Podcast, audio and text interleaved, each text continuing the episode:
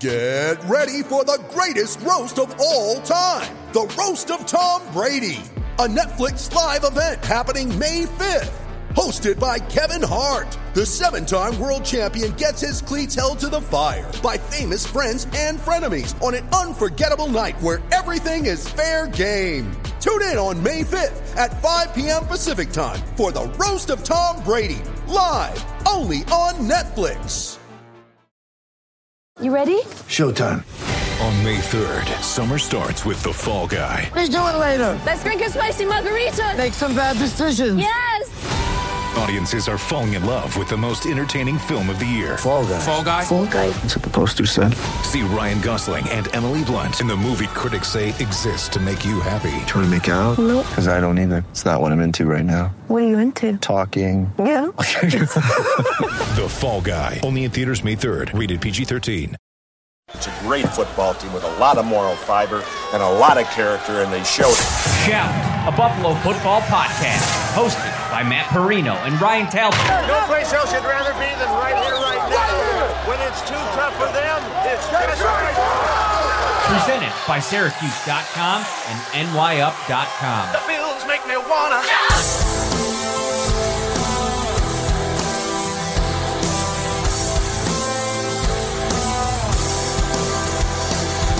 What is up, everybody? It is Friday night, which means another edition of the preview show right here on Shout, a Buffalo Bills football podcast. And listen, I know I was talking to my cousin today, Mr. Ryan Talbot, who uh, my uh, esteemed co-host on the Shout podcast, and uh, I'm Matt Parrino, as always. I was talking to my cousin today, and they're, you know, obviously the Bills are back after two road games, and he's in a wedding this weekend uh, or his brother's in a wedding this weekend, and they're going to the game on Sunday.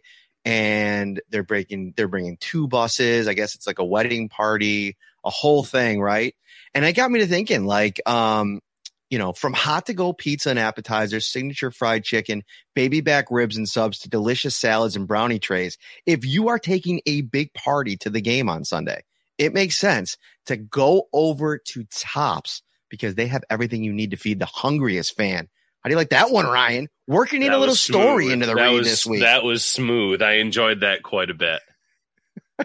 How are you, my friend? Oh, wait, actually, before I ask you how you're doing, okay? Get out of town.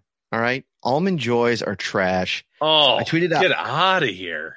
I tweeted out that candy corn is terrible, and I always go through my kids' candy bags and I throw all those out. I don't even want them suffering through a package of candy corn. By the way, why are we buying packages of candy corn? Okay, just like you know, back in my day, back in the '80s, early '90s, when I was trick or treating, they just sprinkled the candy corn in there, and I just leave it at the bottom of the bag. Now they're giving you little pouches with it in there.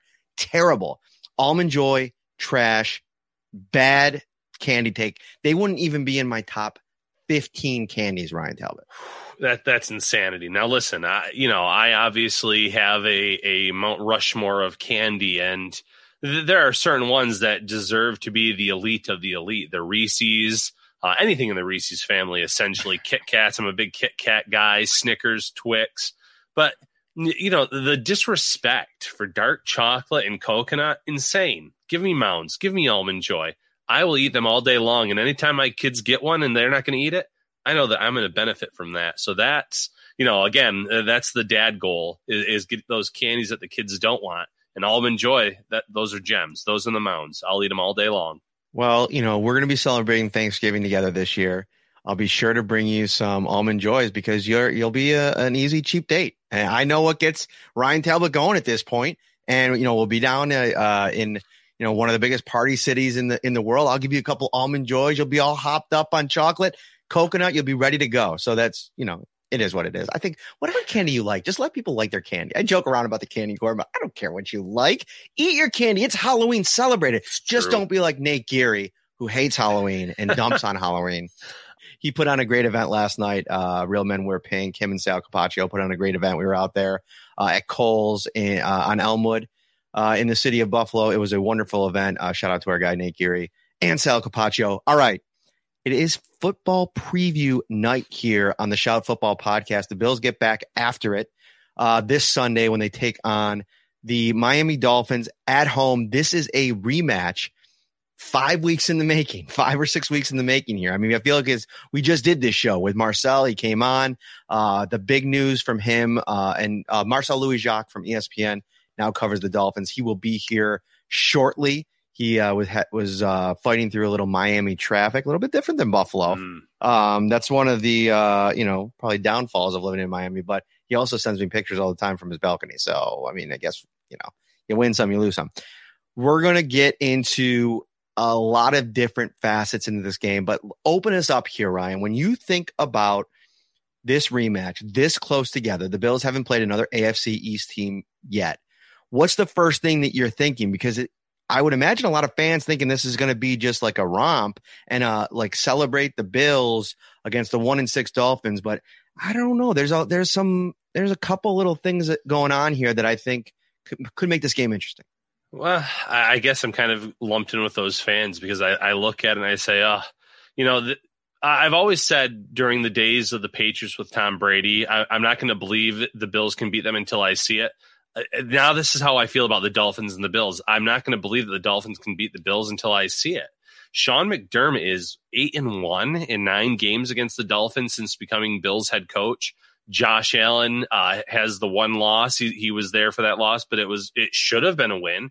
Realistically, McDermott should be nine and zero right now. Uh, Josh Allen should be undefeated against this Dolphins team, minus a Charles Clay drop touchdown in the end zone. So it, it's just been something where a, lot of those games too have not been that close. There was a close game last year in week two. I want to say it was 31 28, but uh, there was the, the 56 26, 35 nothing. A lot of blowout wins over that course of time. And there's just certain teams that one team matches up extremely well against the other. And I feel like that's the Bills when it comes to this Dolphins roster.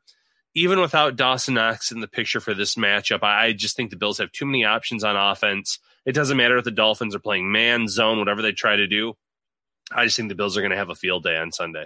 The Bills are pretty healthy going into this game, and I think that that's something that you know we've talked a lot about Dawson Knox, and you know he's going to be out a few weeks dealing with that injured hand. Spencer Brown is a guy that you know uh, he popped up on Wednesday, didn't practice, dealing with a back injury. We found out from Sean McDermott that he injured that training earlier on the week. Uh, it didn't happen in the Titans game. So he's dealing with uh, a, a, back issue, hasn't practiced all week. He's been listed as doubtful. And our buddy Thad Brown over uh, in Rochester said that no player that's ever been listed as doubtful for the Bills has played on Sunday. And I think it's trending in that direction. So we'll talk about maybe a, a few different combinations that could be where the Bills land uh, to replace him. And, you know, Sean was asked about Cody Ford as well. But really, for the most part, this is a healthy football team for the Bills. I think it's Justin Zimmer was the only other guy with a designation besides those two, but he was full with a foot injury. Um, he's questionable, but I'd, I'd imagine he plays. Uh, but it'll be interesting to see what what this means with, you know, uh, I've gotten a lot of questions about, you know, Tommy Sweeney obviously is going to probably assume that starter role at tight end, but do the Bills bring up a, a Kahale uh, Warring or a Quintin Morris? What does the role look like for, for Reggie Gilliam? There's a lot of questions that I think the Bills can kind of you know, tinker around with it a little bit. Yeah, I'm intrigued to see, uh, you know, one, how they replace Dawson Knox. Obviously, Tommy Sweeney is going to be the main beneficiary from the tight end position, but you can work Reggie Gilliam in there. Uh, Kahale Warring, I could see getting that activation. I, he has a little bit more NFL seasoning in, terms of being in the league a little bit longer than Quintin Morris. Um, so th- they're all options, but really, when it comes down to the actual game itself, I don't necessarily think it, it has to be Tommy Sweeney that picks up the, the the pace, so to speak, for Dawson Knox. It might be Gabriel Davis, who's been the odd man out this year. It just might be more targets for Diggs and Emmanuel Sanders, or it could be Cole Beasley once again. But it's a good problem to have when you can lose a guy and you still have all those other weapons to uh, have at your disposal. Speaking of good problems to have, when you got to sit in some Miami traffic, it's a good problem to have when you get up to your room and look out over that beautiful skyline, South Beach in the distance. Our man is in the house. I can't wait to see you tomorrow. We were just talking about it. We got Brightsmith reservations. I texted him Ryan. I said, "Man, I I can't go back to Brightsmith right now without without Marcel. So I've not been there since he left, and now we're gonna get back after. What's up, buddy? Oh man, feeling good, feeling good. You know, try to remember that it's a good problem to have when you drive you down to. It, it was like a combination of Brickell being Brickell. It's Friday evening. I think the Hornets are in town. They're playing the Heat tonight. I got to drive by the arena. I mean, just like comedy of errors coming home, but ultimately it's a blessing, right, man? I can't really complain that much. Thanks for waiting, though.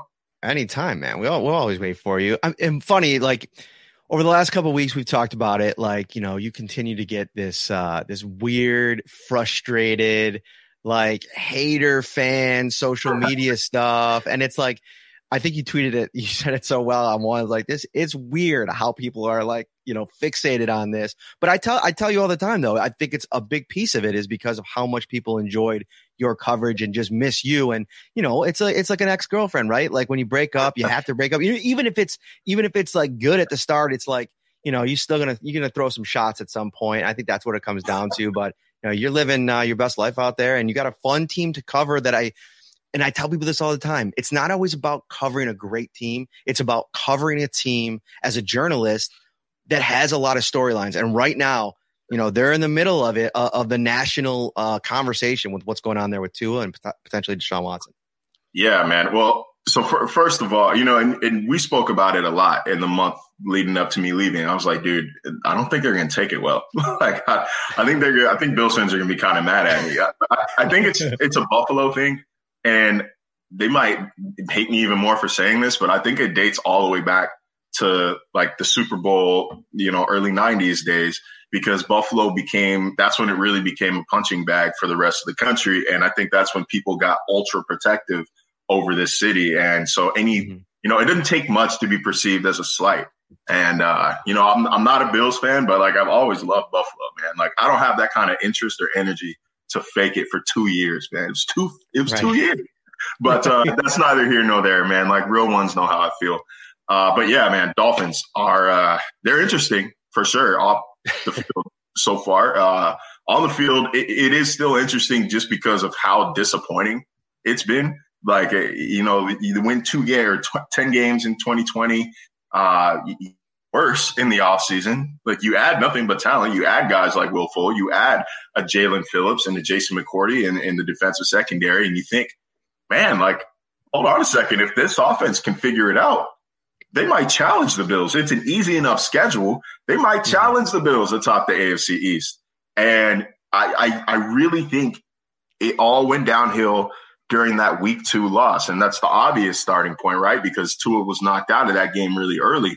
But no, I think that all offseason, they hear these things, and it's a young team. They hear these things like, okay, here come the Dolphins. Don't count them out. Dark horse contender, XYZ. And then the team that they're really compared against, their their version of what the Chiefs were for Buffalo in the AFC, the Bills are to the Dolphins in the AFC East. And the first opportunity they get, they just get wrecked and, and, I think they haven't really recovered from that mentally so far. So, you know, six straight losses. Vegas says it's going to be seven come Sunday, man. And I, I, just, I haven't seen anything to suggest anything otherwise. Marcel, uh, you, know, Flores had a 10 win season last year, so I can't sit here and say that his seat is hot. But uh, of of Flores and Chris Grier, whose seat is hotter right now based on the expectations of this season after winning ten games one year ago and being at one and six right now, and things not, I, mean, I guess things looking pretty bleak. Well, that's the uh, that's the problem there, Ryan. Is I don't think you can let go of one without letting go of the other. Um, it's something that Stephen Ross has done, I think, repeatedly throughout his ownership. Is he sort of forced coaches onto GMs? You know what I mean? And Grier's been around since 2016. This is year, I believe that's that's five, that's six. That's not acceptable. This is not an acceptable place for the Dolphins to be in after that long, after that many picks that he's accumulated, after that much premier first round talent he's been able to select from. This isn't a good look for him. But at the same time, you can't let Chris Grier go and then hire a new GM and say, okay, but you have to work with with Brian Flores. So I I think that it's uh I think it's hard to separate the two, but I think there is a world in which both of them are gone after this year because I think they sold to ownership. They said, you know, we have a playoff caliber roster right now to the point where we can afford to package our first rounder in 2022 and move mm-hmm. up for a guy like Jaylen Waddle. You don't do that if you think you're going to miss the playoffs. Like, you know, if you're going to pick in the top 12, you don't get rid of that pick for you know, with all due respect for, to Jaylen Waddle, you don't get rid of a pick that for a wide receiver when you're that many pieces away.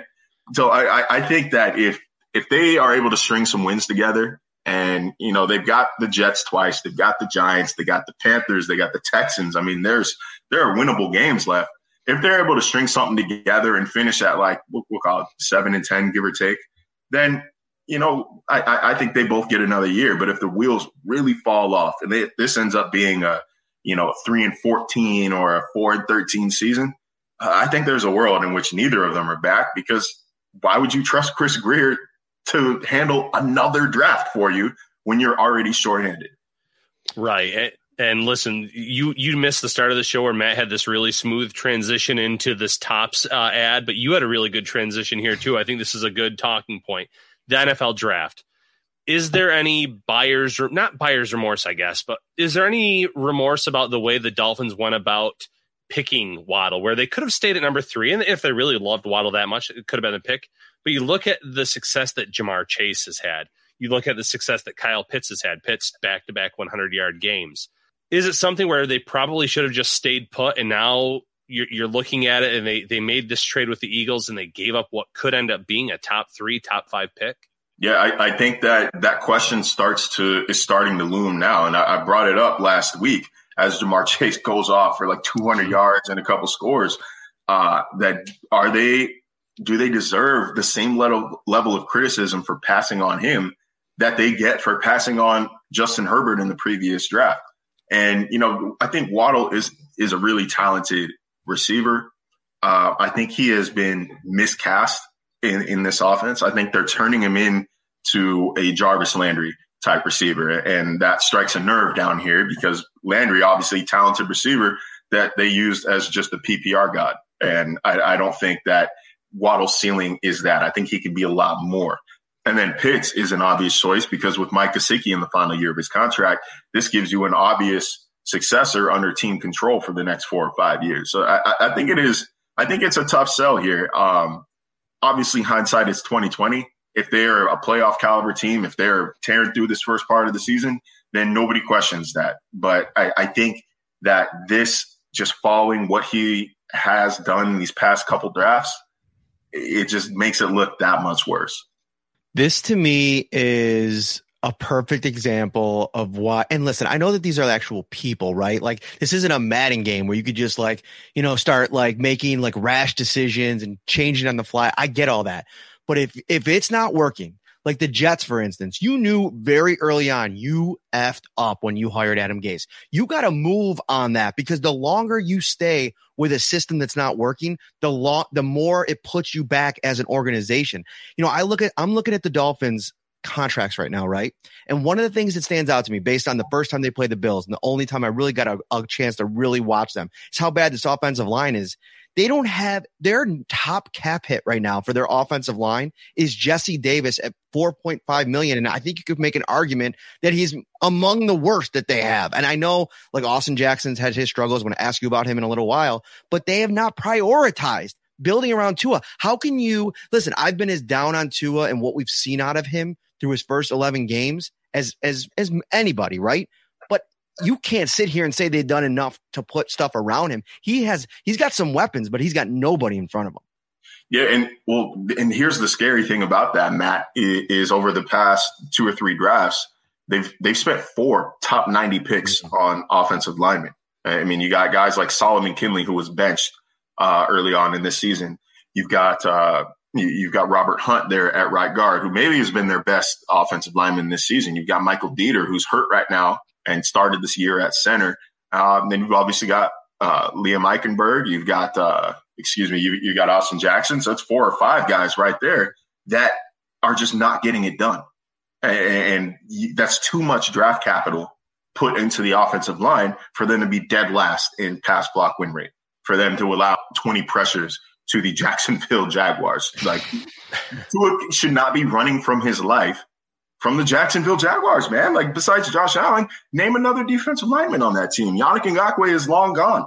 So yeah, it, it's a huge problem. And that ties into what I was saying about Chris Grier is given his history, what has he done that tells you this guy deserves to run more drafts? especially when, you know, we blew our first round pick. Thank God, I think down here for them, thank God the 49ers are, are starting to slip down. So they might, you know, they might end up with the top 12 pick. But even still, like it, it's just that that's not in their control. And I think that's got to be unnerving as this season comes to a close over the next 10 weeks. But uh, yeah, you know, there's a, because this was a big argument up here, uh, down here a couple weeks ago is have the Dolphins done enough? Have they helped them? And, you know, they're, they are trying per se. Like they hired Charlie Frye, who is Tua's quarterback coach. They hired him as their QB coach. They, they hired and, and kept two offensive coordinators in Godsey and Studesville guys who would presumably build their system around Tua. They went and got his teammate Waddle. They went and signed a guy like Will Fuller. The problem is there's a difference between trying to help and actually helping. And I don't think they've crossed that threshold yet into actually helping you know, there's a comment here, and I'll let you take it from here, Ryan. And then Marcel, you could chime in on this as well. You've covered the Bills. You're just as qualified to talk about this as we are. You know, I I would make the argument that like I appreciate what Spin is saying, and there's there's questions about the Bills' um, offensive line, even at this stage, as they're you know eyeing a Super Bowl run. You know, there's questions along this offensive line. There, they've turned the right tackle over to a rookie. He may not play this weekend in Spencer Brown, but who knows? But I would argue that that that move that they did make and a couple of them in that second year they were pivotal moves that helped shape year two into year three for Josh Allen. They gave Mitch Morse, they set the market at center for Mitch Morse. In my opinion, the most important guy on the offensive line. You want to get your young, young quarterback a center he can trust. Then they go out and get Quinton Spain, who didn't allow a single sack his rookie year or uh, his first year in Buffalo. And then Jon Feliciano, for as much as t- people like to bang on him a little bit. He's been a consistent starter for them. Has he given you all pro or Pro Bowl level play? No, but I think at times for stretches for a guy that's been banged up a lot, he's been more than serviceable. So I think that they did a lot. They drafted a couple people. They they tripled down again this last offseason with Spencer Brown and Tommy Doyle. I think they did they did address the offensive line and the moves that they made. I think it paid off a lot more than the way that the the Dolphins have gone about it. Yeah, I agree with that. And, you know, if Spin is talking just about the draft, sure. I mean, you could look at the highest draft pick there, uh, post Josh Allen and Cody Ford, and you, you could kind of say, well, he hasn't really panned out much. And that's fair. Uh, a lot of those offensive linemen from that second round of that draft haven't panned out much, but the Bills have doubled down, tripled down, like you mentioned. They've even looked, you know, past the draft. Ike Boettger, when they brought him in, uh, they obviously brought him along. They coveted him. When they lost him to the Chiefs, they brought him right back.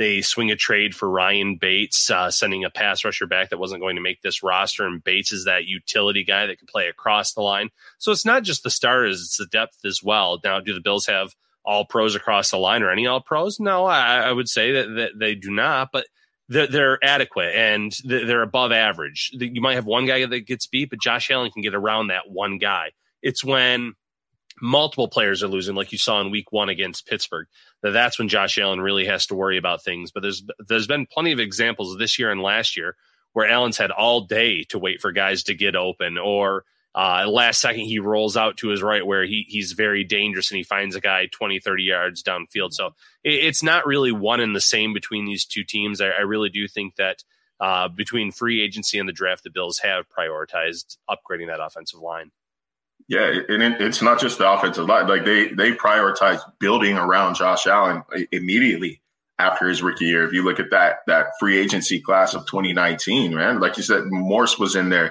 Went out and got John Brown. They went out and got Cole Beasley, which you know receivers who could get open and separate are, are arguably just as important as guys who protect them because it allows them to get the ball out fast.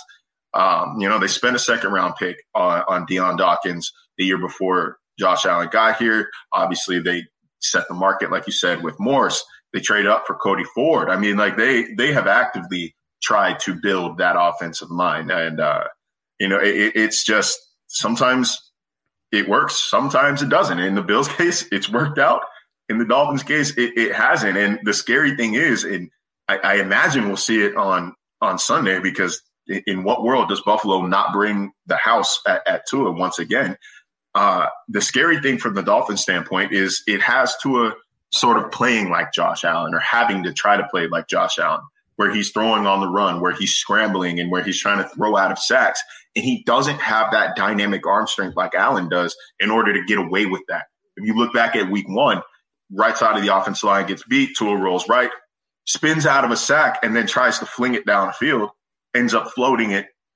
Pats pick it off. That should have been the game right there. If Damien Harris didn't fumble, this team would be 0 7. Almost did it last week, too. Or no, did do it last week and then burned them. You know, first play on the drive after Xavier Howard picks off Matt Ryan, Tua trying to throw out of the sack, floats one up. Falcons pick it off, bring it all the way back in scoring range. And, you know, great opportunity for Miami. It goes down by the wayside because Tua's trying to be something that he he really is not.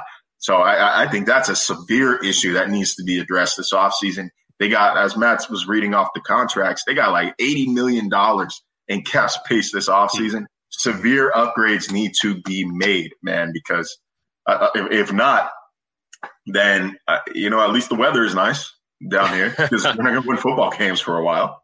You know, you said something, and it goes back to what Matt said about a good team, a good GM uh, will make a change when something needs to happen. You mentioned it after Josh Allen's rookie year, the Bills went out and they added those guys that could create separation. I, I think Bills fans maybe tend to forget that Josh Allen's rookie year, Brandon Beane went out and he was targeting guys that weren't creating separation but had the longer wingspan, guys that he thought uh, could could help with Josh Allen's accuracy issues. You had Kelvin Benjamin, uh, you had Andre Holmes, you had Zay Jones, you you had um, uh, uh, not a who's who, but you had a who's that crowd of wide receivers. And once once he saw that that didn't work, he pivoted. He changed immediately. He didn't stick with it, and that's what good teams do. And I'm glad you mentioned that because it went right back to what Matt said. Because you know, with Tua, and obviously there's been a lot of talk the last what year about Deshaun Watson and into Miami.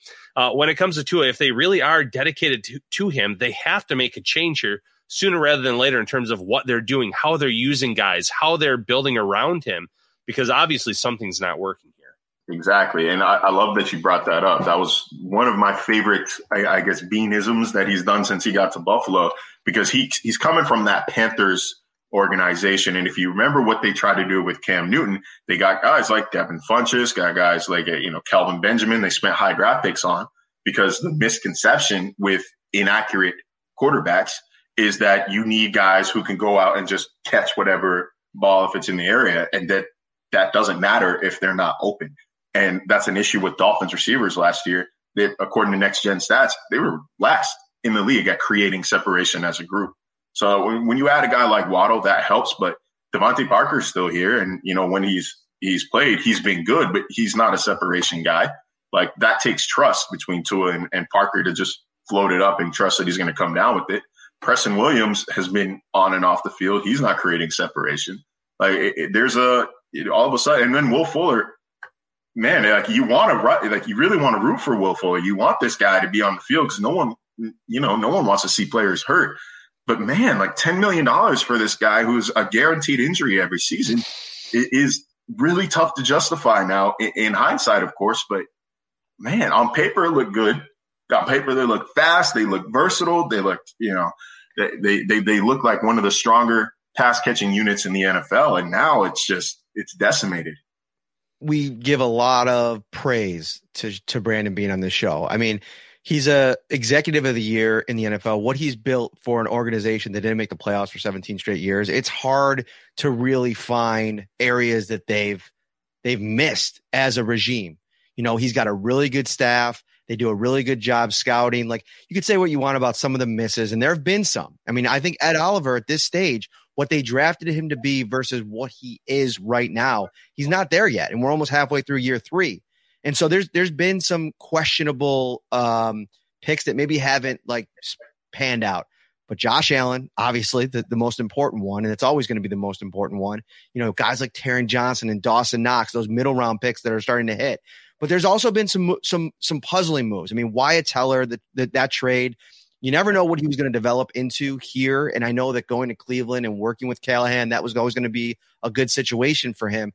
Quinn Spain's playing some good ball in Cincinnati. But here's the thing if you have misses like that, here's what saves you. If you do other things within your organizational structure that build a healthy franchise, hit on enough coaches around your that your head coach to build that sustainability, that continuity. You can list them all the way down on both sides of the ball. They've hit on so many assistant coaches, most importantly, the coordinators. But having that same offensive um, coordinator for four years for Josh Allen, that same message, you know, you can miss on a couple personnel things if you're doing other things in your in your building right. Yeah, I, I agree, and that is a issue of concern right now in Miami. Is there's been crazy turnover, uh, not just at the assistant coach or at the coordinator level, but at the assistant coach level as well. This is Flores' third year. This is his third set of offensive coordinators. I guess you got to call it a set because they yeah, have. What's going on with that, by the way? Can you give us the intel on that? Why are they? Ha- why do they have two offensive coordinators? We don't know either. We don't know either, man. And like we've been asking for as long as I've been here, so I imagine they were asking beforehand as well. Who was calling the plays? We don't know yet, man. Like we still don't. It, they Wow. they're being that secretive here. The idea is that Godsey calls the plays. George Godsey calls the plays, and it's relayed down to Charlie Frye, who then relays it to Tua Tagovailoa. It all seems like such a bad game of telephone, though. Like I don't understand why you can't designate one person to call the plays. Uh, I, I forget who exactly reported. I think Peter King reported that Charlie Frye was actually the one calling plays, and Flores couldn't confirm or deny it. He just says it's a collaborative process. But That's the weird. thing is, like their, their offense, this offense, it, it wasn't working. It, it's better with Tua running than it was with Jacoby Brissett running. Which, good lord, man! Like full disclosure, he's a great dude, but that man, that guy would not take shots down the field. It, it was just like, uh, you know, as a reporter, you never want to tell people how to how to play their game. Like they're the pros, not us. But it was like, what do you got to lose at this point? but neither here nor there. Uh, those guys can't go anywhere. If you're Flores, you can't fire those guys because then you're on your fifth or yeah, fourth, fifth, whatever we're going to call it. The co thing is really throwing my math off. But still, that's way too many offensive coordinators. That's way too many coaches in such a short span. You're going to get the reputation that you're hard to work with, that you're hard to please. He wants, he, he fired an offensive line coach last year, uh, one week into training camp. Like Right. the the turnover is just it, it's so high here that I, I'm I'm worried. If I'm a Dolphins fan, uh, I'm I'm worried that there's a bad reputation in that building. Shout, a Buffalo football podcast, hosted by Matt Parrino and Ryan Talbot. Marcel, uh, question from the chat, and, and maybe not trade rumors, but let's just say hypothetically, Miami loses on Sunday. Who are some players that the Dolphins you think could be looking to unload by that November second trade deadline? I I think Parker is, is is high on that list. You know, he he might be their most talented receiver uh, when he's healthy, but he's rarely healthy. Uh, remains to be seen how happy he is. They did trade his best friend on the team, and Jakeem Grant, a few weeks back. He does no no public outbursts or anything about how happy he was about it, but I can't imagine that he loved the move. Uh, and let's be frank here, he's one of the few pieces on this roster that could actually get some value back in return. You could probably get a mid round pick for DeVante Parker. He's under contract for the next couple of years. Uh, you look at a secondary guy like maybe Eric Rowe, a guy like maybe Brandon Jones, you know, or even Xavier Howard. I, I I think maybe the right team could get you a first or second round pick for Xavier Howard. You know, maybe a playoff contender. Bill Barnwell, one of my colleagues at ESPN, he suggested that the Titans go for him you know, a playoff team that might be a shutdown cornerback away from having legit defense, they might be willing to give away a first round pick at the end of that round. So uh, there's a couple of guys they that you know might turn into sellers for them. Um, the obvious, you know, I know everybody wants to know about Deshaun Watson, and we can get into that if we want here, if we're ready for that. Um, the the basic the baseline is pay attention to where rumors are coming from. And if you'll notice, a majority of reports that a trade is about to happen are coming from Houston. They are, I don't know if desperate's the right word, but they want to wipe their hands clean of this guy. The issue right there in Houston, though, is the GM, Nick Caserio, does not want to attach conditions to any draft picks he gets in return. he's in his mind. If if I'm supposed to get a first round pick, I want my first round pick. I don't care what happens with Deshaun's legal situation. That that's where the Houston Texans lie.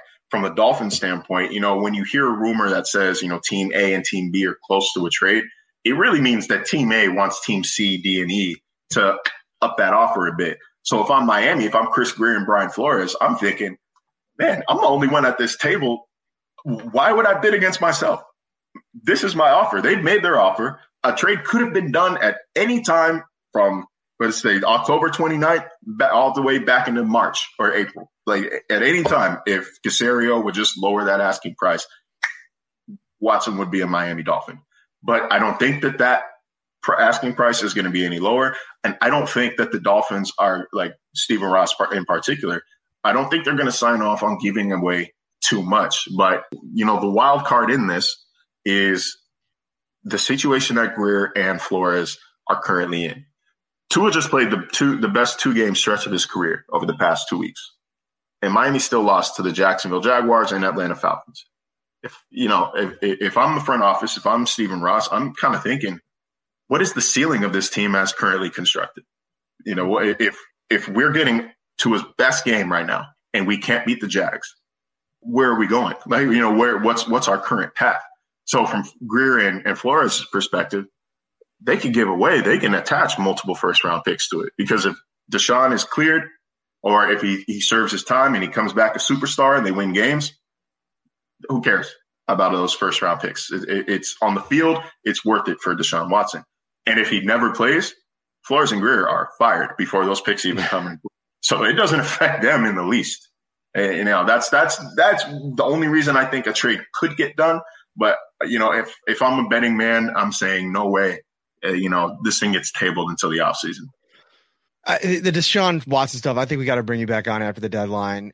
Depending on it, even if it doesn't happen, just because I, I, have, I have thoughts on that, but we I want to zero in on a couple more things about this game in particular because I think it's it's interesting. We, we've been asking the Bills. I mean, you've been in these press conferences with a lot of veterans on this team. I mean, asking Micah Hyde, Jordan Poyer, um, you know, even Dion Dawkins, guys that have been in this league a long time about, you know, these same kind of questions. I mean, the storyline on this Bills team has been what it's been since the beginning of the season. They're now the hunted.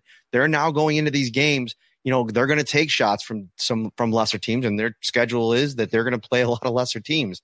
And, but I think that this game in particular, as, as much as the Dolphins have struggled, there is an element to one in six. What do you have to lose? If Brian Flores can somehow hit the right notes, in the lead up this week in in those meeting rooms like on the on the plane before the game playing that video last year when the bills just slapped them in that in that stadium you know who knows what team you get i mean i'm, I'm looking at the stats right now and that and the dolphins had 22 pressures according to pro football focus in that first matchup against the bills and i think that's one of the reasons because of the way that they play defense in their secondary. Stefon Diggs and Emmanuel Sanders talked about that man to man coverage, and you might get a few deep ones, but they they're in your face for for 60 minutes. I think that that combination frustrated this passing game a little bit in the first matchup. Now this is a different Bills passing game that's a little bit more in its bag at this stage.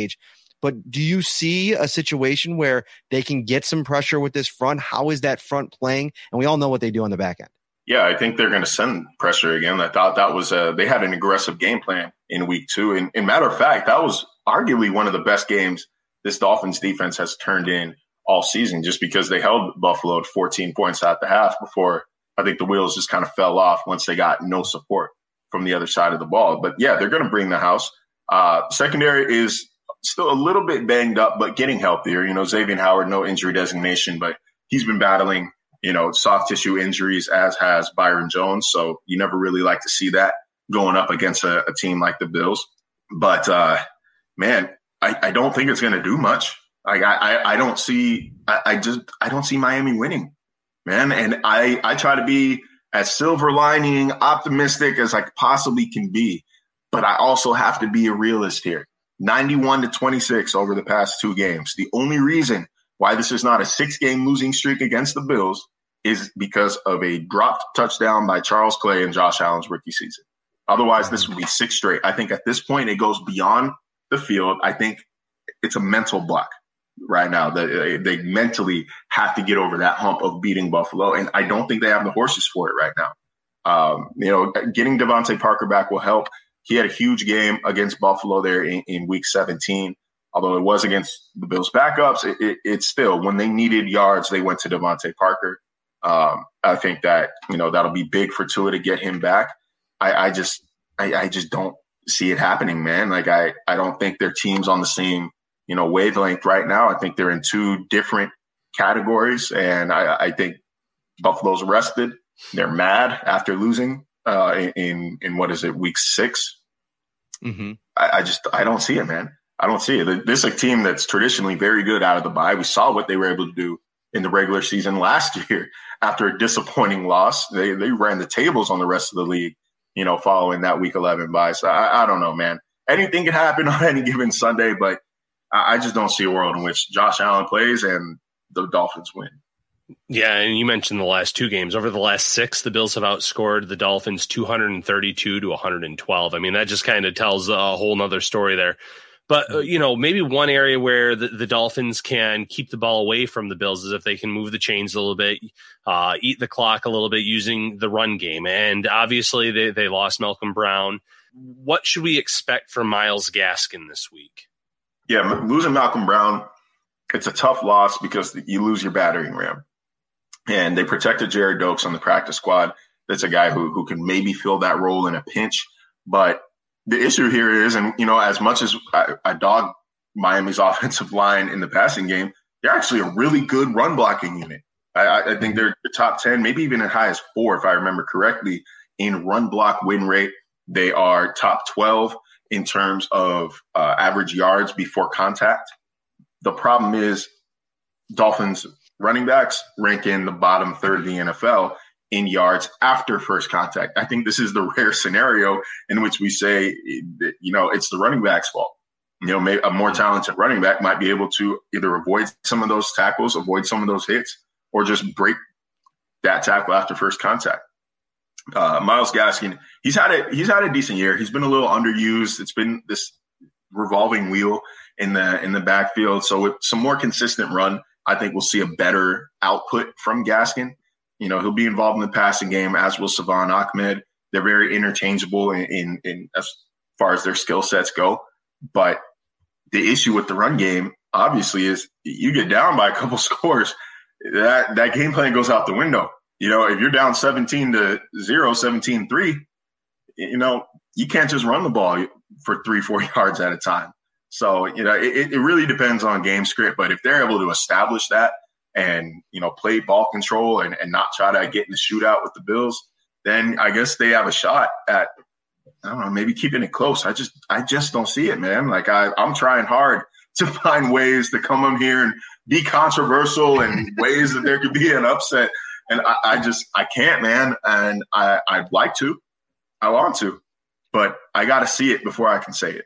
Well, you won't be upset if you uh, are celebrating at home or away this weekend and you head over to Tops because they have all your fan favorites ready to enjoy for football, entertaining, or any occasion. Ryan, I'm getting a little. We got to get a little creative in this stuff. I, I, think people have heard a lot of these reads at this point on the Tops uh, uh, sponsored podcast, and sometimes you got to get a little, uh, little frisky. All right, a couple things on the Bills. Offensive line potential alignments here with Spencer Brown uh, looking like he's not going to be able to go on Sunday. He's doubtful. There's a chance. Sean McDermott, you know, kept it very close to the chest today, saying he's holding out hope, but very rarely do guys not practice three straight days and then end up playing, especially when you're talking about a young offensive lineman dealing with a back issue. I don't think you want to rush it there. So there's a couple options. They can go to the fifth rounder and see what they have in Tommy Doyle if they've seen enough from him in practice. I saw somebody in here ask us uh, how's Tommy Doyle been looking? Well, guess what? We don't really get to watch that uh, anymore. We only get to watch the the stretching portion of practice, some of the individual stuff, uh, and so it's hard to kind of glean where he's at. But if they want to get a look at him, I mean, this is a guy that they drafted in the fifth round. He was very raw. I don't know where you know if I saw at any point in training camp or the preseason like that he might be ready for a move like this. So I'm more probably in the camp of like a Daryl Williams at right tackle, and then you have to make a decision. I me personally, I think Cody Ford deserves a chance to maybe, you know, play uh, more than three games uh, in a row at, at, a position. But, you know, we, we obviously know he's a bit in the doghouse. Uh, Ike Boettger, obviously the other option there. Yeah, I think at right tackle, obviously you have to go Daryl Williams in that scenario. I agree with you. Doyle did not look ready whatsoever this summer. Uh, and and he's athletic. He he has traits that you like, and that's important. But you need to bring him along at the right pace. And I don't think now is the time to uh, roll him out and put him on the field. So you move Daryl Williams to right tackle, and then it, you know that's a million dollar question at right guard. Who do you play? I think this coaching staff would, would favor Ike Boettger at this point in time. But at the same time, you know, Ford has some run, some play at that right guard spot. Maybe you alternate them at least early on to see who's giving you more, uh, and then kind of run with them after a few series. Offensive line wise, Marcel, I want to ask you about this because, you know, I asked Leslie Frazier about AJ Epenesa this week because they've been very, I think they've been a little bit too cute, if I'm being honest in my assessment, in terms of activating, you know, sitting Harrison Phillips for a couple weeks, then bringing him back, keeping Vernon Butler inactive. I know they like their depth and they're going to play matchups and all this stuff, but AJ Epenesa had that game against Miami, kind of fell off a little bit for a couple games, and then they made him inactive against Tennessee. Uh, and I don't know that Leslie Frazier's comments this week. I, I don't know if they're ready to go right back to him this week. Maybe he will be active. We'll kind of wait and see. But offensive line wise for the Dolphins, you know, this is a matchup. Maybe you want to get AJ Epenesa to go back in there and earn some confidence back. How are they playing? Have they been better in recent weeks with the success that Tua's had? No. Okay. To, to, put it, to put it bluntly, no. They were they were maybe a little bit improved from again that 22 pressures against the Jaguars two weeks ago, but not much. And, and granted, neither of those teams, the Jags or, or the Falcons, have guys that are, are going to really press the issue in terms of you know pr- pressuring a, a, quarterback.